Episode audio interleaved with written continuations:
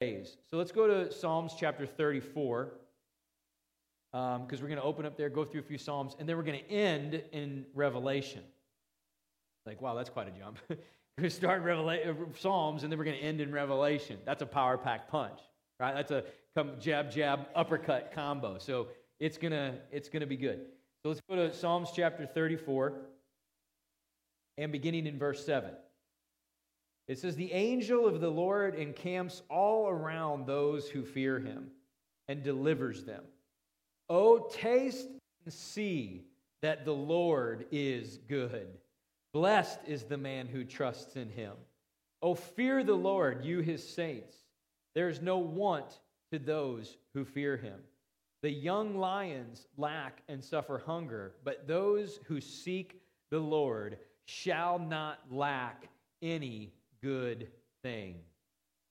I love the way that David is writing and speaking this. He's saying, Oh, taste and see that the Lord is good. He, he's saying, in a way, uh, I don't want to just tell you about it, I want you to experience it. I've found it, I've tasted of it, and I have a yearning to lead you to a place where you too would taste of this incredible goodness of the God that we serve. When he says taste and see, literally it means to drink deeply from. Think on that for a second. To drink deeply from the goodness of God. And I would ask you to think about that question today as we go through the message. Am I drinking deeply from the goodness of God. Because I think sometimes we can be aware of things like, say, God is good, but not necessarily be living from a place where His goodness is flowing into our lives in the fullness of what it could be. Let me tell you something. When it is, you know it. you say, well, I'm not sure if I'm experiencing the goodness of God. You, you're probably not, because you would know it if you were living in the goodness of God in your life. It's a game changer, it's undeniable. Okay? So we'll go to point number one. You guys have already made my point for me, and that is that He is always good. He's always good. Well, that's kind of an elementary point, Pastor Matt, and I would agree with you. But in some cases, some of these seemingly elementary points God is good, God is love. You know, there is a whole depth of treasure that we could spend our entire lifetime attempting to mine through and never even really grasp a fraction of what's there. When we look at the fact that God is good, we think about the idea that it's not just what he does, it's who he is. That's kind of a big deal because we don't just like compare things to God. Well, he, he's kind of like this. He's kind no. God is good. God is love. So he defines it. He settles what everything else is by looking at his definition of it within his character. It's not just what he does, it's who he is. Let me say it this way He is inseparable from that. There's nothing ever for eternity in God that's not good. That's a lot to think on, isn't it? God is good all the time, and He's never not good. That's helpful for me to hear. I hope that's helpful for you to hear because I don't know if you would admit it. I'll admit it. There's times, I know it's hard for you probably to believe, there are times where I'm not good. No comment from the front row here, okay? Would you admit to that? There's times in our lives where we're not good. Look at your neighbor say, You're not always good. but God is. God is. And that anchors some things for us in our faith, folks, when we come to that understanding. I think many of us would probably be quick to herald God is good when we're on the mountaintop, when the extravagance of blessing that we look for is available and evident in our lives. God is good. But let me tell you something. When God is just, when God is chastising us, He's still good. That makes sense because he's never not good. So everything he does in our lives is good. So when we're going through seasons of challenge or suffering or grieving, whatever it might be, we may not understand all those things. There's certainly more answers that I don't have than what I do for many of the questions that come along to us in times of suffering and difficulty. But let me tell you something that I don't think. There's never a point where God's not good. and, and there's a, there's, I know we're people, and I know we deal with these things when we wrestle and we question sometimes, you know, well, is God good? Well, if bad things happen, is, he, is there really a loving God? You hear this a lot, but there's something that develops a maturity in our faith where we can look on seasons in our life, suffering and difficulty, say, I don't really understand that. I don't know everything that's going on, but let me tell you something I do know God's still good. He's always good, and He has good things planned for me. Amen? So God is always good, which means I can trust Him all the time with everything. That's a big deal. No matter what's going on in my life, if He's always good, and when He moves in my life, it's always good, then that means I can trust Him all the time with everything. Let me say it like this you can trust Him more than you can trust yourself. And that creates a letting go moment for us when we realize that. That needs to take up residency in our spirit there. Number two, He's good to us. He's good to us. So we establish that God's good. He's good all the time. He's never not good. But there's this sort of second element to it that his goodness flows into the lives of his children. And really specifically, it said there in Psalms 34:10 that, that those who seek God will never lack a good thing. So his goodness flows and is available to those who are going after him. Does that make sense? It says the young lions, they will even lack and suffer hunger which represent lion is strong, right? And the younger lions are the, the real strong ones, which means the strongest thing you can imagine in a worldly sense, even they would suffer lack and harm. But anybody going after God would never lack a good thing. So his goodness is always flowing into the lives of his children. You see, you could sort of agree with a concept or a statement. God is good. Yeah, I, I get that. But not really live in the goodness of God being evident in, in its power in your life.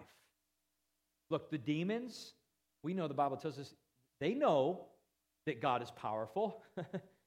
They're not misled on that one, but they can't operate in authority of God's power, right? So we can agree with the concept God is good, but not really experience his goodness truly in our lives unless we're going after him and we're in a relationship with Him. So, like, say, my wife, for example, right? I would say that she's sweet. Would you all agree with that? A couple people, okay. Uh, I would say that she's sweet. But I wouldn't really know firsthand if she was sweet unless I was in relationship with her to experience her sweetness. And so because I do, I can say firsthand, yeah, I know she is not just in theory or concept or because somebody else said it, but because I'm experiencing that. That's what David's saying. He's saying, taste and see for yourself. Get a taste of it, get a dose of it. Let it feed your soul the way it's feeding mine because you need to see how good God is. He's good to us, His children. When we're seeking Him, His goodness is surrounding us. Psalms 23. Very popular psalm. A lot of us know this. You'll hear this at a lot of funerals, probably. The Lord is my shepherd. I shall not want. He makes me to lie down in green pastures. He leads me beside still waters. He restores my soul. He leads me in the path of righteousness for his name's sake. Yea, though I walk through the valley of the shadow of death, I will fear no evil, for thou art with me. Thy rod and thy staff, they comfort me. You prepare a table before me in the presence of my enemies. You anoint my head with oil, my cup runneth over. Surely goodness and mercy will follow me all the days of my life, and I will dwell in the house of the Lord forever. That last statement surely goodness and mercy will follow me all the days of my life. You know, that literally means to pursue. Wow. Think about that for a second. When you're seeking God, His goodness is pursuing you, chasing you, going after you. I wonder, has it apprehended you? Because I feel like the psalmist, quite frankly, I feel like his goodness has apprehended me. He's so good, and I'm so aware of it that I just want other people to not just hear about it, but to experience and know in their own life just how amazing God's goodness is. Chasing after you wherever you go. Let me tell you something. You going after God, you want God with your whole heart. Guess what? His goodness is pursuing you when you go into your home with your family. His goodness is pursuing you when you go into your workplace, when you go into your neighborhood, when you go into your community, when you go on vacation. Pick a place. His goodness is pursuing those who are pursuing Him. I love that. The psalmists also tell us in other places that God's goodness is at work for us through our allies and through those who are for us. But listen to this it, it says that He is also for us against our enemies. Don't you love that? Like the people who are for you, God's goodness is at work in that. But the people who are against you, God's goodness is at work in that. You see, when my enemies are rising up against me, good news. God's goodness is still going to be surrounding you, still encamping around you, pursuing you, no matter what kind of earthly relationship or situation that you might be going through. It's of no consequence. Yeah, relationships are important in our lives, absolutely. We know that. But his goodness in your life is of no consequence to which relationships we're talking about. If you're seeking him, his goodness is pursuing you. It reminds me of a funny story. Recently, uh, my oldest daughter, Bella, and I, and then my son, Dax, um, he's five. We we're walking along, and Dax lets out a really loud sneeze. And he kind of looks up at me. I guess we were, Bella and I must have been in our own world or something. He kind of looks up at me. I don't say anything. He looks over at Bella. He doesn't say anything. He goes, Well, I guess I'll bless myself. hey, you don't want to bless me? You don't to, doesn't matter. I'm still blessed. Kids. And so what I'm saying is, is that God's good to us. And his goodness flows into our lives. We can trust that and know that when we're pursuing him and going after him. Amen? Let's look at Psalm 67.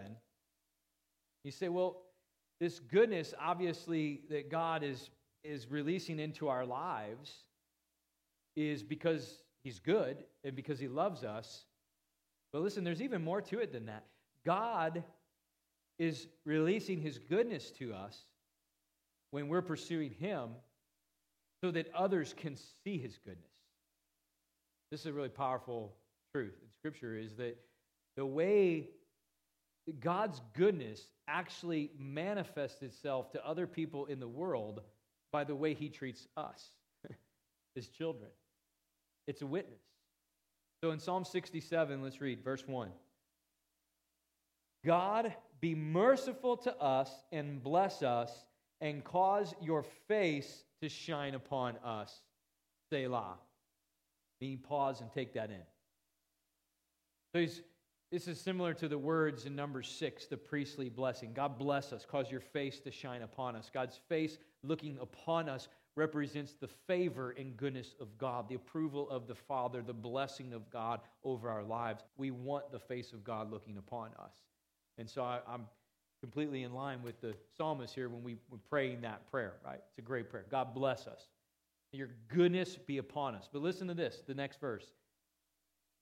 That your way may be made known in all the earth, your salvation among all nations. Wow. God, let your goodness be so strong in the lives of your people that it literally leads nations to salvation. That's incredible.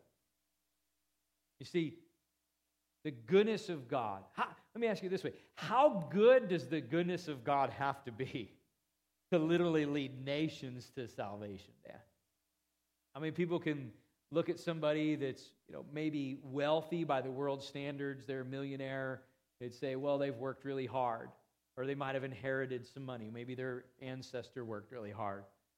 You look at somebody that's older, that's in great shape, and say, well, they're aging really well, and think, well, they've got good genes. You understand what I'm saying? Like, how good does the goodness of God have to be in our lives to literally lead nations, other people who are lost and away from God, to see His goodness so strong in our life that there's no mistaking it? It's undeniable. There'd be no confusion around, well, was this just a stroke of luck? Was this just a coincidence? No, this is so big, so strong, so powerful that it literally removes any question there's something going on with that person right there. That is different than what I'm used to seeing. The goodness of God, the favor of God at work like that in our lives. You see, when we think about what is the goodness of God, in fact, that's the last point, number three, what is his goodness? There's a lot of ways that you could maybe describe that. In a way, it's indescribable because it's just so multifaceted. But let me unpack a dimension of it for us today, okay? We know in Jeremiah 29 11, this is a, a verse we hear a lot. God says, For I know the thoughts I have towards you, thoughts of good and not evil, bringing you a future and a hope. Because I have, I have good thoughts towards you, my children. Other translations you would read would say, I know the thoughts I have towards you, thoughts of peace. Other translations would say prosperity, wealth. That's interesting. What, so, what is wealth? I think in many cases, we miscalculate what wealth is because we sort of embrace or adopt more of a worldly definition. Right? We often gravitate towards money or material things, let's say. But here's the reality of it does God's wealth, prosperity, his goodness include the availability of material resources? Yes, absolutely. But frankly, it's just a speck or a fraction of what heavenly riches have to offer to God's people. And God is making the full wealth and riches of the heavenly realm available in the lives of his children to do every great work that we're called to do. But I think in many cases, we adopt a definition of God's wealth or goodness or prosperity, and then we fall disappointingly short, actually, of what God really has in mind. That's why he says, don't, don't focus on heaping up earthly treasure, material things. That stuff, moth and rust will come in and destroy that. It doesn't pass through with you to the other side. Focus on the eternal things, heavenly treasure that are of greater value. And everything else underneath, guess what? That'll be available as well. So if you need a million dollars, guess what? God's got that. But the greater things of God's wealth have to do with far more abundance and extravagance than just what we would normally view as through material resources. Am I making sense? And so I'm going to show you, I told you we would end up in Revelation, so let's go there in, uh, in chapter 3. Because listen to this God's Wealth or his goodness, prosperity, literally means to have your house filled with all God's good things welfare, happiness, prosperity, the best and most precious things that God has to offer. I want my house filled, don't you? With every good thing that God wants to give me. And that's a whole lot more than my bank account. It has a lot to do with our relationships. You want to have your house filled with peace, joy, happiness, kindness and goodness, to have your relationships rich in your life. You wouldn't trade for any amount of money. This is the kind of wealth that God wants to bestow upon his people. But we see in Revelation chapter 3, God's asking John to write letters to seven different churches, and each of these churches, God has something to say about the condition that they're in. This represents the state that the church could be in in any particular era of time. In seven letters, there are five that are essentially being rebuked or corrected, and two that are being commended. uh, for, for their ways. Okay? In Revelation 3, we're going to read, this particular church is being rebuked, and I want to show you how it has to do with a misunderstanding of what God's wealth and riches really are. Because we don't want to be a lukewarm church, right? We don't want to be rendered impotent or ineffective. God's church is meant to be increasing and advancing to accomplish his will and his purpose of spreading salvation to the nations. But the church can become ineffective in that mission if things happen. That's a lot of what those letters are about. Well, this particular one deals with the misunderstanding of well. So in Revelation 3, verse 14, and to the angel of the church of the Laodiceans, Laodiceans write this These things says the Amen, the faithful and true witness, the beginning of the creation of God. I know your works, that you are neither cold nor hot. I could wish you were cold or hot. So then, because you are lukewarm and neither cold nor hot, I will vomit you out of my mouth. Because you say, I am rich, have become wealthy, and have need of nothing, and yet you do not know that you are wretched, miserable, poor, blind, and naked.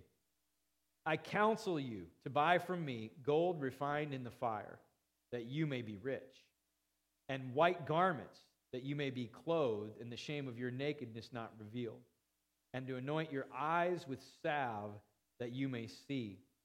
As many as I love, I rebuke and chasten. Therefore, be zealous and repent. So you see that this church is being rebuked, corrected, because they've slipped into a lukewarm state. They're neither hot or cold. They're, they're ineffective. They're idle. They're on the fence.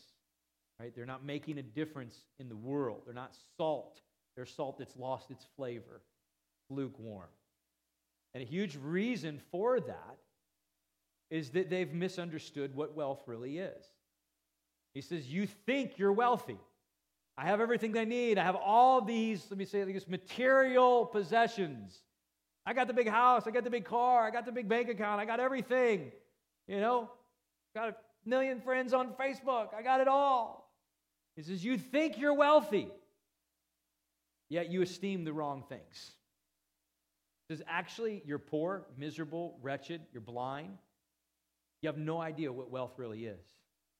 He says, I would counsel you, hear me in what I'm saying, and allow me to give you gold refined in fire, heavenly treasure that passes the test of fire, that heaps up in our account in eternity. Heavenly treasure, heavenly resources that supersede or way beyond the material things that you're valuing. He says, Let me give you the, the clothing, garments to cover your nakedness, which speaks to our identity, our security. People find security in material things all over the place nowadays, but it slips through their fingers as quickly as they get it because it doesn't last. He says, I have a lasting identity and security for you as my child. Let me clothe you with that garment.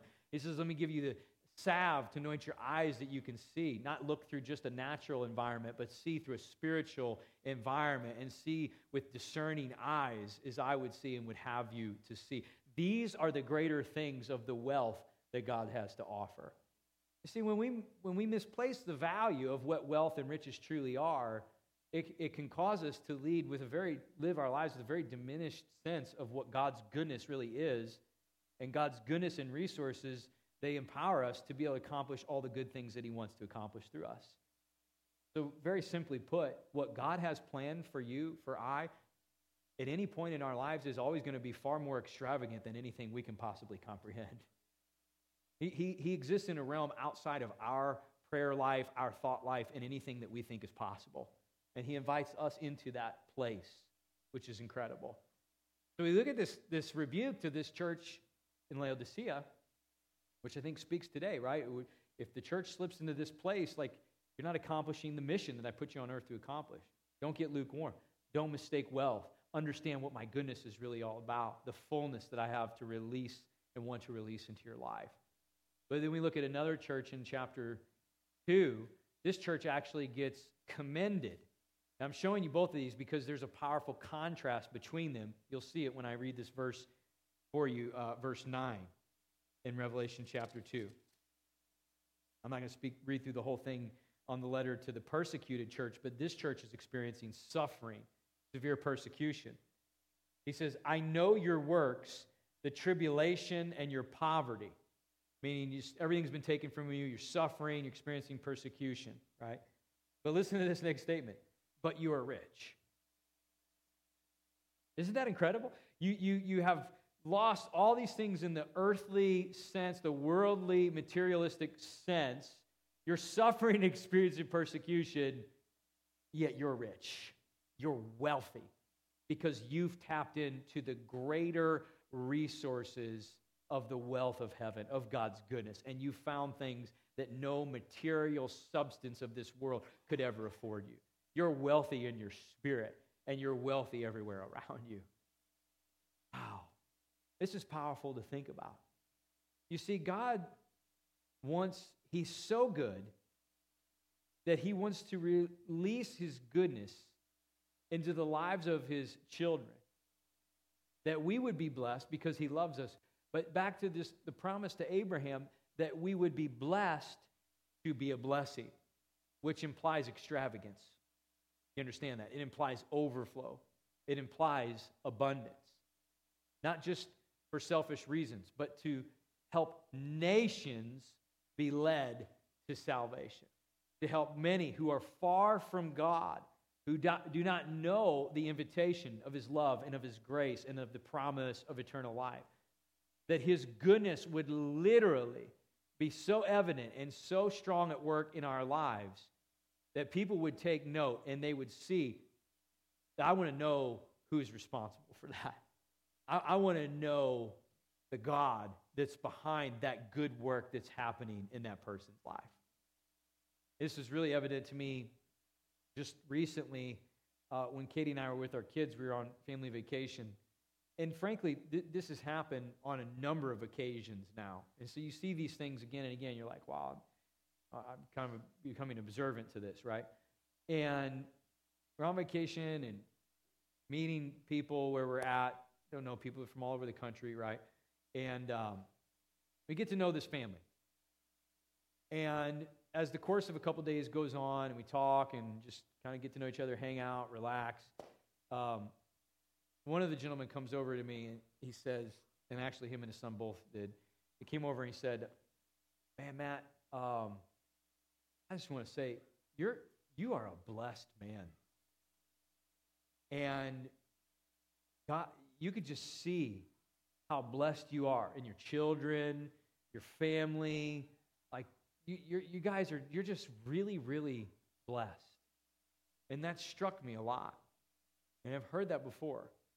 And I don't boast in myself, but I, I'll boast in any good thing God does in my life at any time. Paul says that, right? I don't boast in me, but I'll boast in Christ.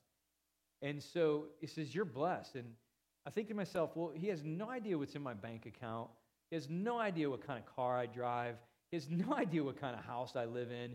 Yet this guy is looking at me after just a couple of days, doesn't really know that much about me, and he's making a profound and incredibly large statement from my perspective to say, You are blessed.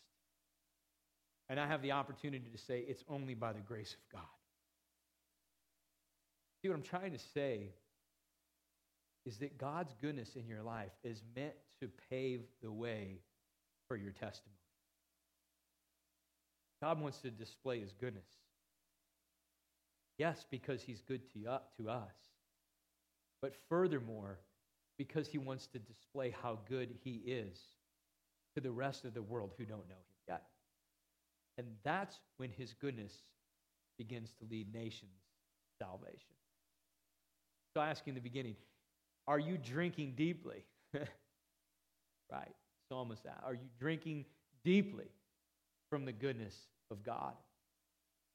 And as we close this out today, my prayer is that that would be a desire of your heart. See, I want that. What do, what do I do? I think the psalmist tells us those who seek God, who pursue Him, who are in relationship with Him, guess what? His goodness is chasing after you. His goodness is surrounding you. You ought to be hearing things from people that you come into contact with, people you know, wherever you go. Like, man, what's behind all? Like, what's going on? Something different, something really special about what's happening in your life. And in those moments, you could say, It's by the grace of God that I am who I am, do what I do. Everything you see that you call blessed in my life, yeah, I am blessed. And there's one whom I serve who's responsible for that. Amen. Amen. Would you stand to your feet with me as we close today? And I just want to invite you, if you're here this morning, you know, you hear a message like this and you think, wow, this, you know, that sounds great and everything, but maybe you have not given your heart to Christ. Maybe you've never actually entered into a relationship with Him. Watching online, you're here today, wherever you're at, you say, Man, I, I've heard stories uh, over the years or whatever. I've been in church before, but I've never really come to this moment. I've never really reached this place. Whereas the Bible says is that we would lose our lives, that we would gain it. I, I've never really surrendered and laid my life down and turned from the things of this world, temporal, that I may lay hold of those things which are eternal and put my faith entirely in Jesus Christ, that He is my Lord, that He's my salvation, my Savior, and the only way to heaven. If you've never made a decision like you've never confessed that in your heart, then I would appeal to you today's your day. It's the most important question that you'll ever be faced with this side of eternity. What will you do with Jesus? There's no more important question than that, eternally speaking. Say, Pastor, I, I want to I want to make that decision. I want to give my life to Christ. Or maybe you've walked with God in the past, but for whatever reason, you've drifted away, you've walked on a broken road, there's a lot of collateral damage, a lot of wreckage, and you're like, I don't even know how to get back, but I want to get back to walking with Jesus again, where his goodness is flowing into my life. Either of those situations, you, I just want to lead you in prayer. It's about your heart, which only God can see, and your intention. You mean business with God? He means business with you. He's always drawing us to Himself. If you feel that prompting, that draw, that's the Holy Spirit of God drawing you to Him. I can't encourage you enough to respond to that. Don't resist that. Don't walk away from that. We are not promised tomorrow. We are not promised an hour from now. This is eternity that we're talking about. And your soul. Say, I, I need that. If everybody could just bow their head, close their eyes. And again, if you're online, this is for you as well. You say, I, I want that prayer. Just say these words. You say, Dear Father God. And everybody, just, just join with me. But those of you, this is your prayer. This is yours, personalized. Dear Father God, I give my life to you today. I turn from the world. I confess my sin. I turn entirely to you. Forgive me, Jesus. Make me new. Fill me with your Holy Spirit and help me to walk with you all the days of my life. I confess that you are my Lord and Savior, and I give my life to you today. Help me to become the person that you've created me to be.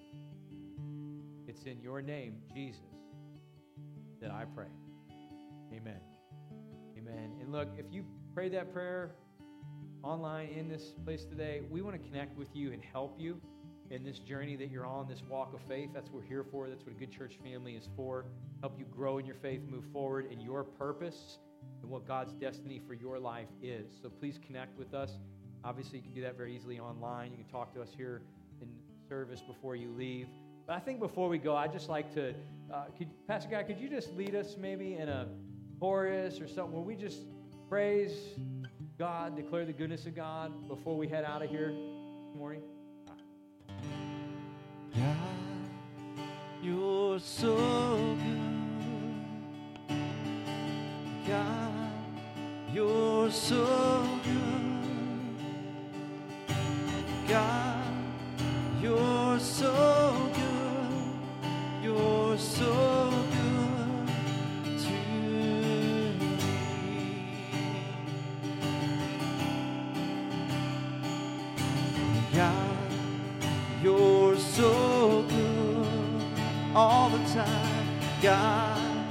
you're so good. God, you're so good. You're so good to me. Come on. We just tell him we love him?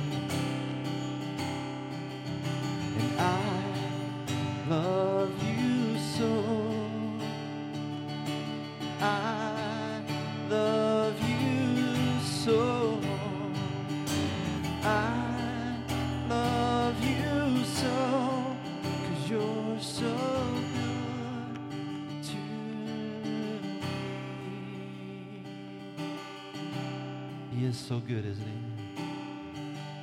You know, as you leave today, just got to understand that part where Pastor Matt said he's chasing after you. As much as you want everything he has for you, he's chasing after you and wanting to dump so much more on you.